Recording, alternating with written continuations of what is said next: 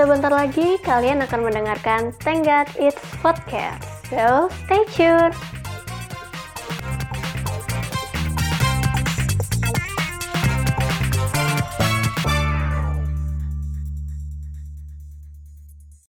Halo semuanya, ketemu lagi sama Nindi di hari Jumat tanggal 11 Mei 2018. Di hari Jumat ini, aku mau ngomongin satu trailer sebuah drama seri yang cukup menggemparkan di tahun lalu.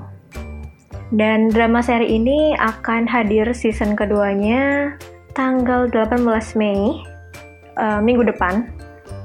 Episode pertama season 2 dari drama ini Sepertinya akan bercerita tentang hal yang gak jauh berbeda dengan di season pertama. Drama ini apa? Um, aku kasih tebak-tebakan nih. Cluenya adalah di drama ini ada satu karakter yang ceritanya bunuh diri. Udah bisa nebak belum drama apa? Iya, dramanya adalah 13 Reasons Why. Jadi kalau di season 1 itu si Hannah karakter utamanya itu bikin rekam, rekam berbagai macam cerita dan alasan-alasan di satu kaset. Jadi kasetnya dikumpulin sampai 13 kaset gitu. Dia nyeritain alasannya kenapa dia bunuh diri. Jadi di kaset itu tuh um, banyak cerita, cerita tentang teman-temannya, cerita tentang gimana dia nggak diterima dengan baik di sekolahnya, kayak gitu. Dan itu adalah um, apa ya yang melatar belakangi keputusannya untuk taking her own life. Di season 2 ini kayaknya ya gak jauh beda nih. Yang dibahas itu masih benang merahnya sepertinya masih sama. Karena kalau aku lihat di trailernya itu uh, si Henahnya masih ada. Si Henahnya tuh masih ada dan pemeran-pemeran utamanya kayak si siapa tuh namanya duh lupa lagi ini adalah pemeran utama di season 1 masih ada di season 2 dan ada satu scene, satu potongan adegan di mana itu memvisualisasikan sebuah polaroid yang ditulisi pakai spidol tulisannya it doesn't stop. Nah, it ini apa? Aku juga penasaran nih karena trailernya itu nggak apa ya, nggak menggambarkan secara gamblang gitu loh. Ini nanti akan ke mana nih arah drama seri keduanya ini kayak gitu. Nah, ngomong ini soal 13 Reasons Why, ini tentunya kita nggak bisa lepas dari isu soal depresi dan bunuh diri. 13 Reasons Why yang season 1 itu banyak menuai pro dan kontra. Ada beberapa yang setuju dengan tayangan ini karena menurut mereka 13 Reasons Why ini bisa memberikan gambaran bahwa kita sebagai seorang teman, sebagai seorang keluarga itu harus peduli sama keadaan di sekitar kita. Karena kita nggak tahu apakah orang di sekitar kita itu baik-baik saja atau sebenarnya malah membutuhkan pertolongan, tapi kitanya kurang peka, kita kurang peduli. Dan malah akhirnya orang-orang dekat kita memendam semua masalahnya sendiri sampai jadi depresi dan akhirnya dia nggak bisa menemukan jalan keluar lain dari masalahnya sehingga memutuskan untuk ya udah satu-satunya jalan untuk mengakhiri depresiku ini adalah dengan mengakhiri hidupku. Nah, orang-orang yang pro dengan tayangan ini merasa bahwa tayangan ini bagus nih untuk mengedukasi kita-kita.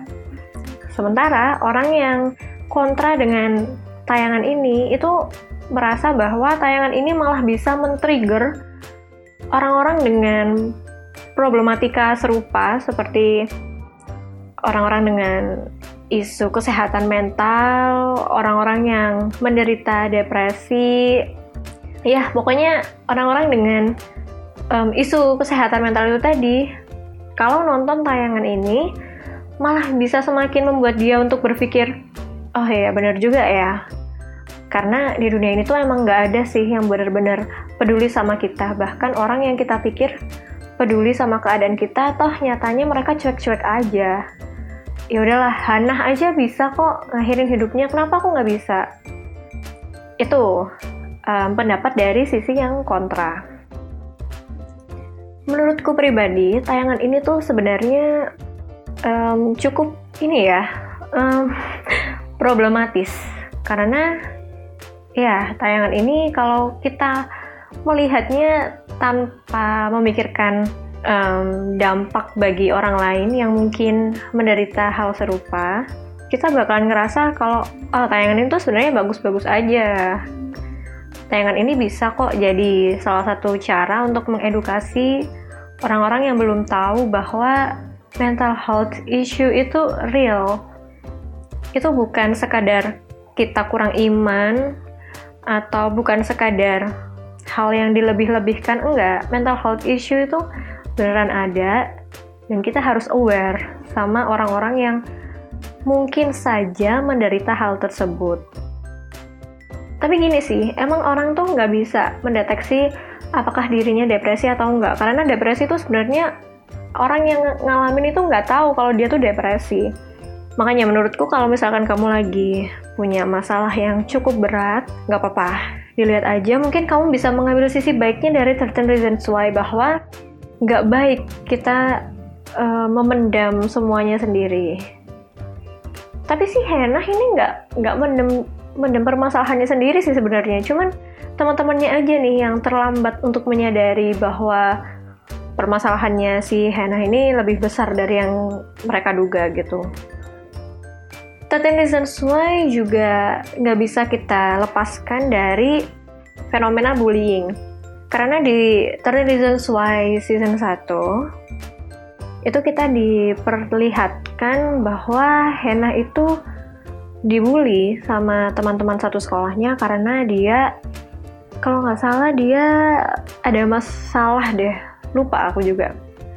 Yang jelas aku ingat kalau si Hena ini akhirnya dijauhi sama teman-temannya dia minta pertolongan ke salah satu guru tapi gurunya malah kayak cenderung abai gitu loh kayak cuek sama masalahnya Hena akhirnya dia nggak tahu kan harus minta tolong ke siapa karena mungkin bagi Hana itu ya guru adalah orang di mana kamu bisa seek help, di mana kamu bisa mencari bantuan ketika kamu membutuhkan pertolongan.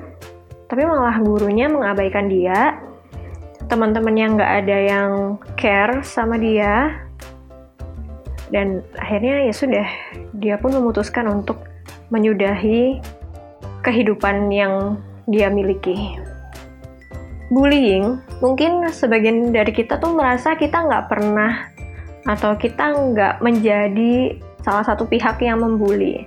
Tapi pernah nggak sih kalian tuh mikir, sekali aja kita ngomong hal yang nggak enak, misalkan ngejek body shaming deh, body shaming atau ikut menertawakan kesengsaraan orang lain, itu sebenarnya udah masuk bully kalau si orang yang menjadi uh, sasaran kita itu nggak terima dan merasa sakit hati. Selain kita menggencet, yang bikin orang lain depresi itu adalah ketika dia digencet, nggak ada yang peduli sama dia. Itu yang ada di 13 Reasons Why yang terjadi pada Hena. Sebenarnya 13 Reasons Why ini mengangkat sebuah topik yang dekat dengan kehidupan kita ya, khususnya teman-teman yang masih berada di usia sekolah yang masih ngalamin um, bergaul dengan teman-teman sebaya itu sangat dekat banget sama kehidupan kita.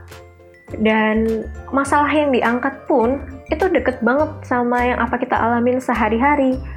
Kayak stres karena dihujat teman-teman. Karena jujur aja aku dulu tuh pernah ngalamin yang namanya depresi sampai kayak gitu. Sampai benar-benar nggak mau sekolah nggak mau makan. Sampai ya pokoknya kehilangan semangat hidup. Kayak rasanya tuh hidup sudah nggak berarti lagi. Itu semua memang diawali dari hal yang mungkin kalian anggap sepele. Seperti membuli. Kamu ngatain temenmu meskipun itu niatnya bercanda ya tapi kalau diucapkan berkali-kali bisa jadi itu malah men, apa ya e, menjatuhkan harga diri temanmu jadi temanmu akan merasa dia nggak berharga itu bahaya banget sih sebenarnya. Jadi aku minta teman-teman yang mungkin suka bercanda, ya kalian coba uh, atur dulu deh bercandanya, jangan sampai kelewat batas kayak gitu. Lalu ketika temanmu coba mencari bantuan ke kamu dengan dia menceritakan segala sesuatunya, tapi kamunya cuek atau kamunya malah nge-counter pakai kata-kata, ih masih mending kamu begitu doang, aku tuh dulu tuh begini, begini, begini, nah. ini ya sebenarnya kalau misalkan ada seseorang yang meminta pertolongan kamu dengan menceritakan masalahnya, itu sebenarnya cuma dia tuh cuma minta dua. Yang pertama, minta kamu menjadi pendengar yang baik, dan yang kedua, minta kamu menjadi pemberi solusi bagi dia. Nggak ada tuh ceritanya orang lagi nyeritain masalah ke kamu atau ke siapa pun, tapi dia minta kamu nyeritain masalah kamu balik ke dia. Nggak ada ceritanya kayak gitu. Jadi please, kalau misalkan kamu menjadi salah seorang yang dipercaya oleh temanmu untuk mendengarkan ceritanya dia, ya sudah dengarkan dulu. Kalau dia minta solusi, kasih solusi. Kalau dia nggak minta solusi, coba kamu tanyain. Kamu butuh pendengar? Apa kamu butuh solusi? Yang pasti, jangan sampai kamu cerita balik ke dia permasalahan kamu yang mungkin lebih berat.